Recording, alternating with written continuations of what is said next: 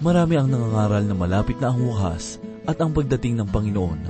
Marami rin ang bumabanggit ng katagang araw ng Panginoon. Subalit ano ba ang ibig sabihin ng araw ng Panginoon? Ito ba ay tungkol sa mapayapang paghahari ni Kristo o tungkol sa kanyang pagdating? Tunghayan natin ang kasagutan sa ikalimang kabanata ng Amos, talatang labing walo hanggang ikadalamput pitong talata. At ito po ang mensaheng ating pagbubulay-bulayan sa oras na ito, dito lamang po sa ating programa, Ang Paglalakbay. Kay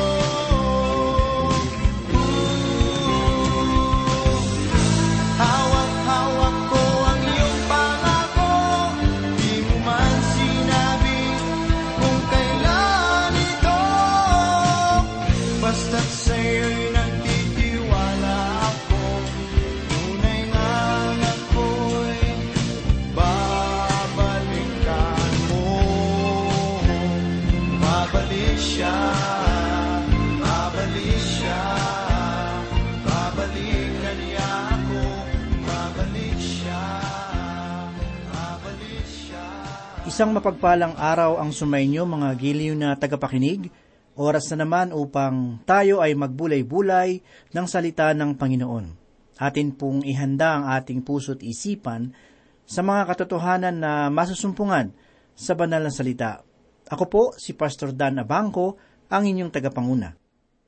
Sa ating patuloy na pagbubulay-bulay ng salita ng Diyos, ay muli po tayong dadako sa aklat ni Propeta Amos upang muling matuto ng mga aral at mensahe ng Panginoon para sa ating buhay. Ang mensahe ng Panginoon ay ating hahanguin mula sa ikalimang kabanata sa aklat ni Propeta Amos, talatang labing walo hanggang dalawampu at pito. Muli kong dalangin sa Diyos ang puso ng bawat isa upang sa pamamagitan ng ating pakikinig sa katotohanan sa kanyang salita, tayo ay magkaroon ng panibagong buhay at lakas para sa isang buhay na mayroong takot at pagmamahal sa Kanya. Basahin po natin ang ikalabing walong talata dito sa ikalimang kabanata ng Amos bilang ating pagpapasimula. Ganito po ang sinasabi, Kahabag-habag kayong nagnanais ng araw ng Panginoon. Sa anong layunin ng araw ng Panginoon sa inyo? Iyon ay kadiliman at hindi kaliwanagan. Ang karamihan ay nagsasabing kanilang ninanais ang araw ng Panginoon at ito ay kanilang binibigkas na may ngiti at kagalakan. Subalit sa pahayag ni Amos, sinabi niya na kahabag-habag kayong nagnanais ng araw ng Panginoon, sapagkat winalang bahala nila ang tunay na diwa nito, sapagkat sa kanilang paniniwala, ang pahayag ay isang mensahe para sa kanilang pag-ibig sa Panginoon. Mga kaibigan, ang araw na iyon ay hindi kalugod-lugod na ayon sa kanilang inaasahan. Inihahayag ni Amos ang tungkol sa araw ng Panginoon. Ito ay unang binanggit ni Propeta Joel, at ang lahat na sumunod sa kanya ay mayroong sinasabi patungkol dito. Sang-ayon sa paniniwala ng karamihan, ang araw ng Panginoon ay tumutukoy sa isan libong taon ng paghahari ni Kristo. Sa katunayan, ito ang itinuturo sa akin noong ako ay nag-aaral pa. Maingat ito na sinasabi ni Propeta Joel, at naniniwala ako na maging si Amos ay maingat din sa kanyang mga salita. Ang araw ng Panginoon ay nagsisimula sa isang paghuhukom at humahantong sa pagdating ni Kristo upang itatag ang kanyang kaharian dito sa lupa. Sangayon sa mga dalubhasang mabamahayag ng banal na kasulatan, sinabi nila na naging manhid na ang kalooban ng sambahayang Israel sa panahong ito, at kanilang ginawang isang katatawanan ang tungkol sa araw ng Panginoon. Subalit, hindi ko napapansin o nakikita na maaari itong mangyari, sapagkat sa mga panahong ito, sila ay naging mga mapagsamba. Sila ay patuloy na sumusunod sa mga ritual na ayon sa mga sinasabi ni Moises, maliban na lamang ang kanilang pagsamba sa ibang Diyos. Ngunit ito ay tinuturing nilang isang relihiyon lamang, hindi malayong katulad din sa paniniwala ng karamihan sa atin ngayon patungkol sa mga ginagawa ng iglesia.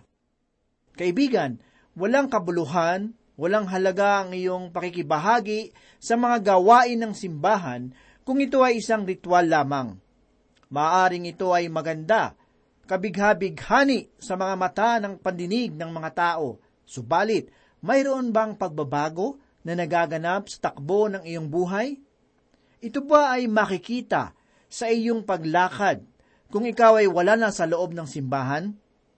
Madalas nating marinig na sinasabi kung darating lamang ang Panginoon ngayon. Ikaw ba ay isa sa kanila? Ako ay mayroong katanungan para sa iyo. Hangad mo bang tunay ang pagdating ng Panginoon? O ang nais mo lamang ay makaiwas sa kahirapan ng buhay mo ngayon? Kaibigan, kung ating uunawaing mabuti, marahil ito ang sinasabi ni Amos sa kanila, kayo ng mga relihiyoso na gumagawa ng mga ritual hindi ninyo tiyak na nalalaman ang tunay na Diyos sapagkat kayo ay sumasamba sa ibang Diyos.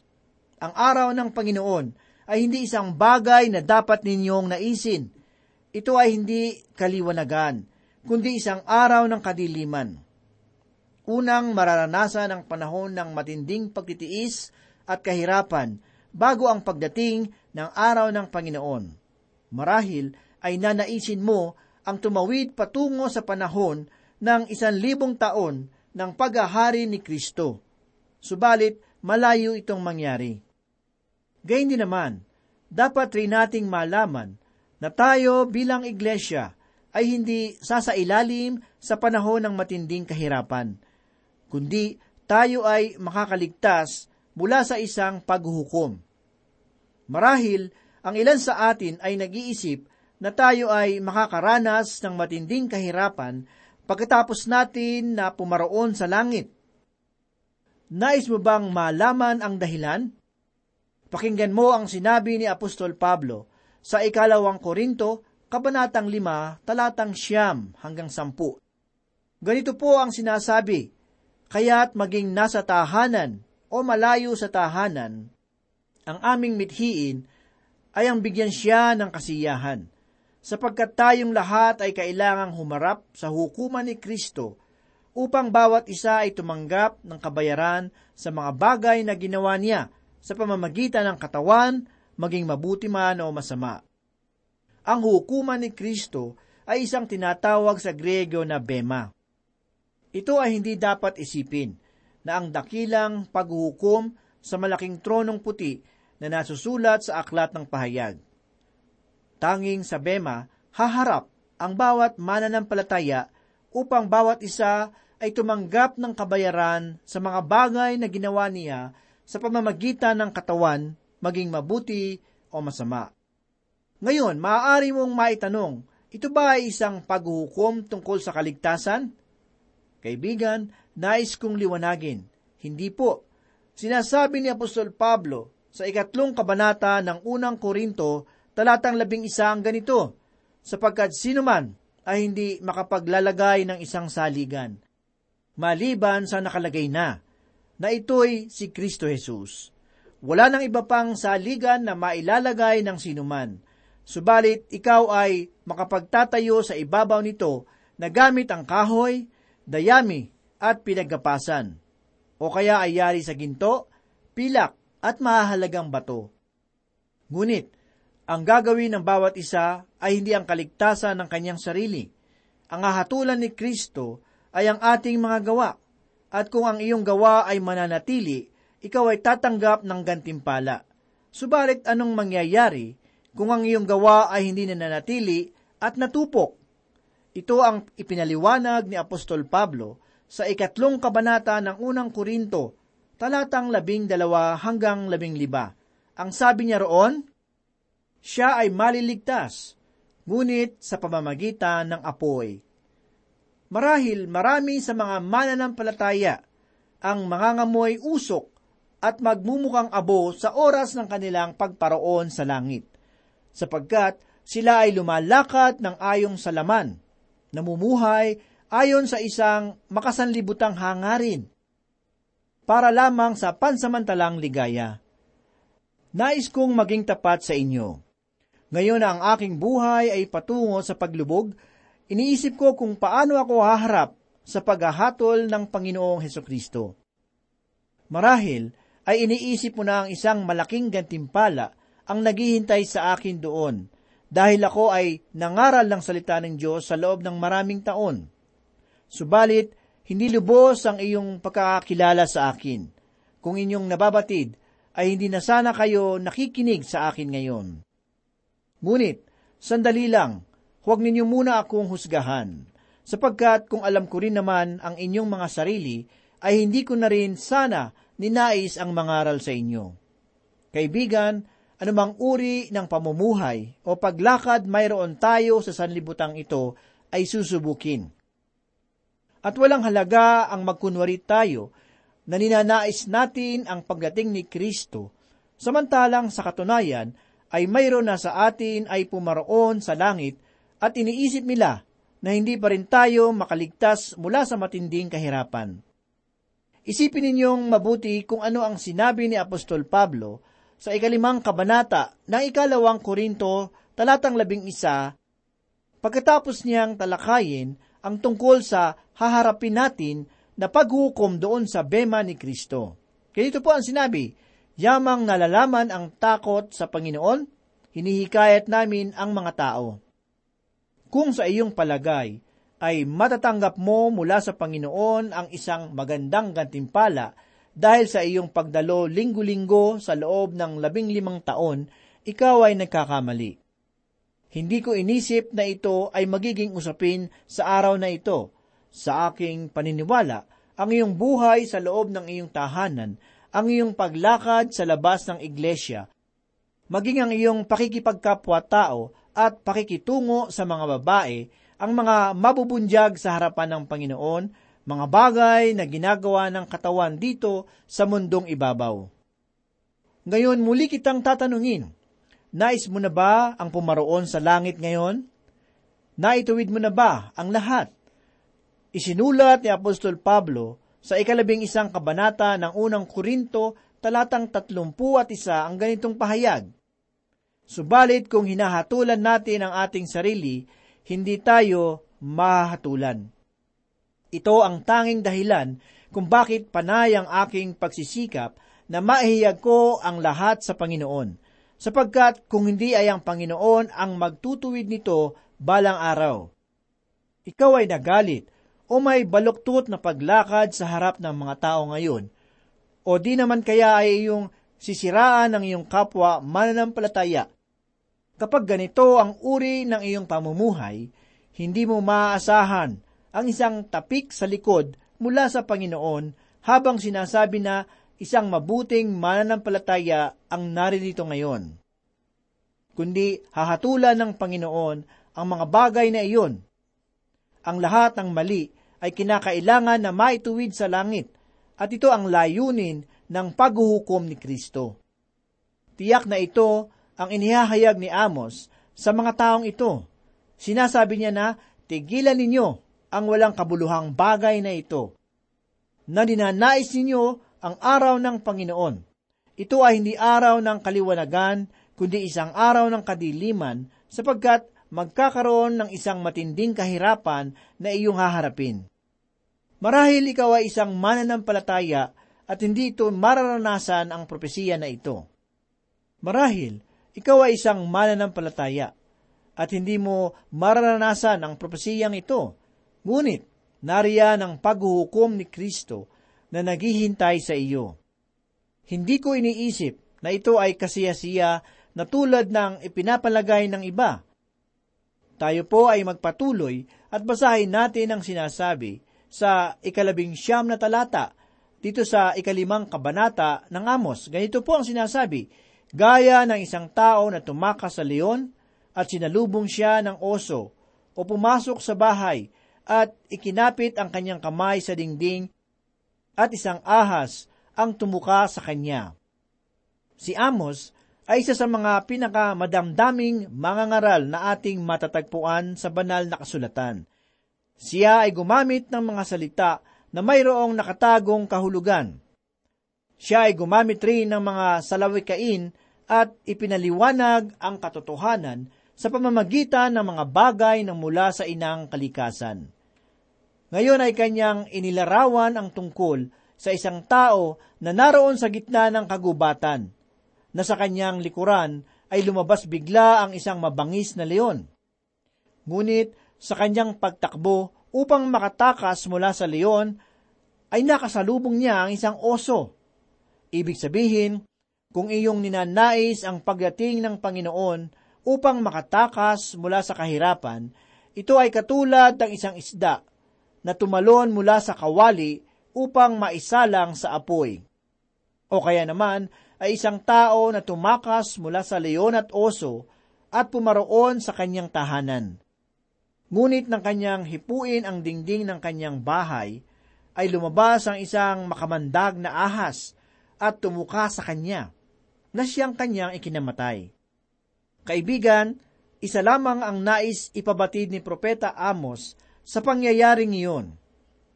Sinasabi niya na ngayon pa lamang ay dapat nating ayusin ang ating mga pamumuhay. Bilang mananampalataya, ang ating kaligtasan ay hindi pa ulit-ulit o kaya ay bahabahagi. Tunay nga na binayaran na ni Kristo ang lahat ng ating mga kasalanan. Subalit, kung ang ating mga ginagawang pagkakamali ay hindi natin iwawasto, siya ang magtutuwid nito. Kaibigan ko, gagawin niya ito, sapagkat siya ay banal at matuwid at mabuti. at ang kanyang kaharian sa langit ay isang dako na ang lahat ng mga bagay ay matuwid at mabuti. Kung kaya ikaw at ako ay kanyang itutuwid sa araw ng ating pagpaparoon. Ito ay isang katotohanan na nakaligtaan ng maraming mananampalataya. Pakinggan po natin ang sinasabi sa ikadalawampung talata. Hindi ba kadiliman ang araw ng Panginoon at hindi kaliwanagan at kadiliman na walang ningning doon? Ang araw ng Panginoon ay magsisimula sa isang kapanahunan ng paghuhukom na darating sa bayan ng Israel. Mayroong panghihigit sa paghuhukom na ito na bahagi ng araw ng Panginoon. Kabahagi ng araw ng Panginoon ang ikalawang pagparito ni Kristo, hudyat ng kanyang paghahari sa loob ng isang libong taon dito sa daigdig. Ang sabi pa sa ikadalawampu at isa hanggang ikadalawampu at tatlong talata ay ganito, Aking kinapupuutan, aking hinahamak ang inyong mga kapistahan, at hindi ako malulugod sa inyong mga taktang pagtitipon.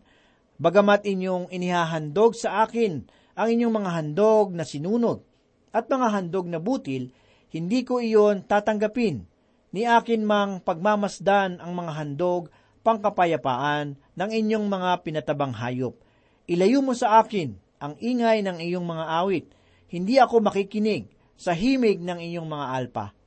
Sa likod ng mga ritual ay ang mga buhay na walang katapatan. Nararapat na isaalang-alang ng bayan ng Diyos na ang kanilang pananalig ay dapat na tunay. Ang pananampalataya ay hindi katang-isip lamang.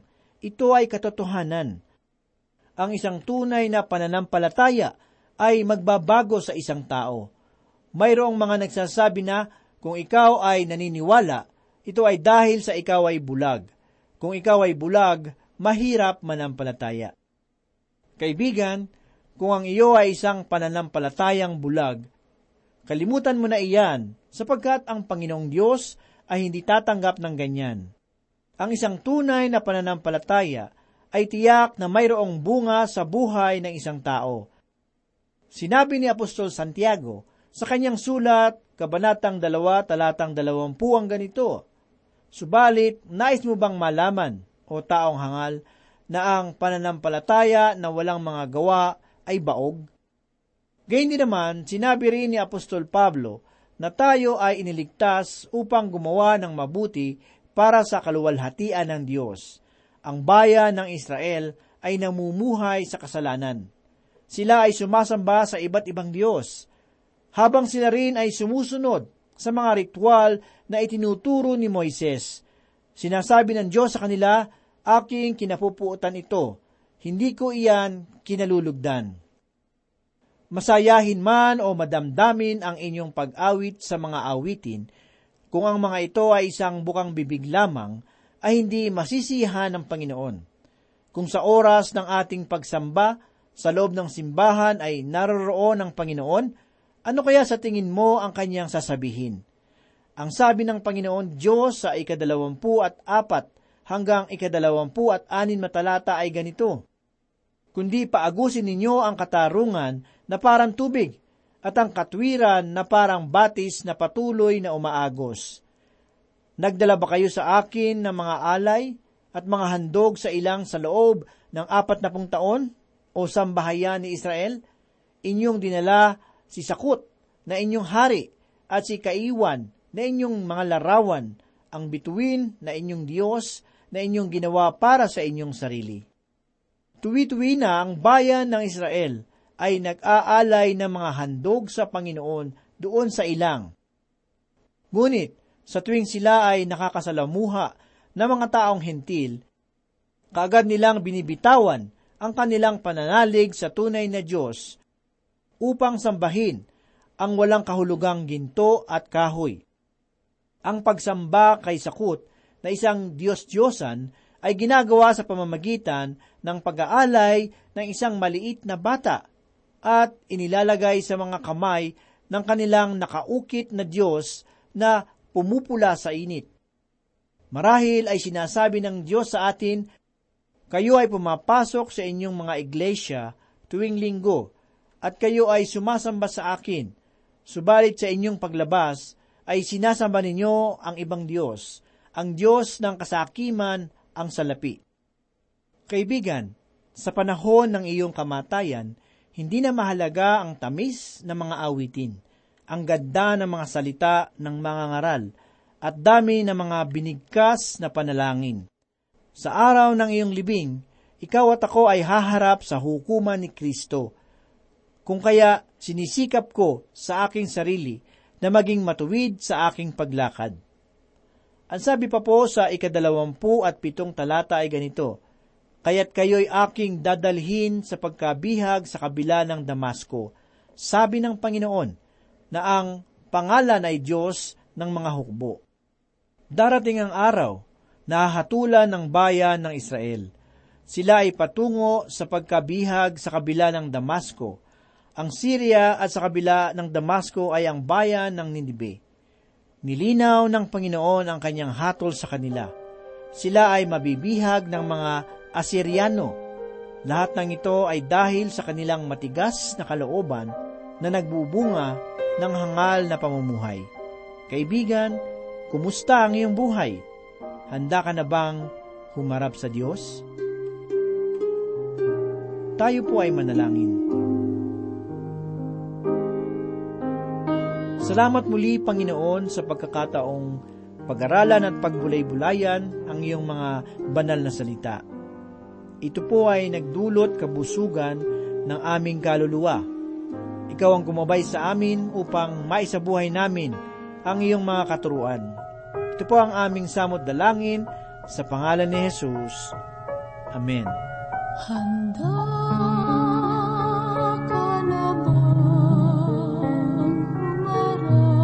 sa Diyos na nagdulot sa iyo ng buhay sa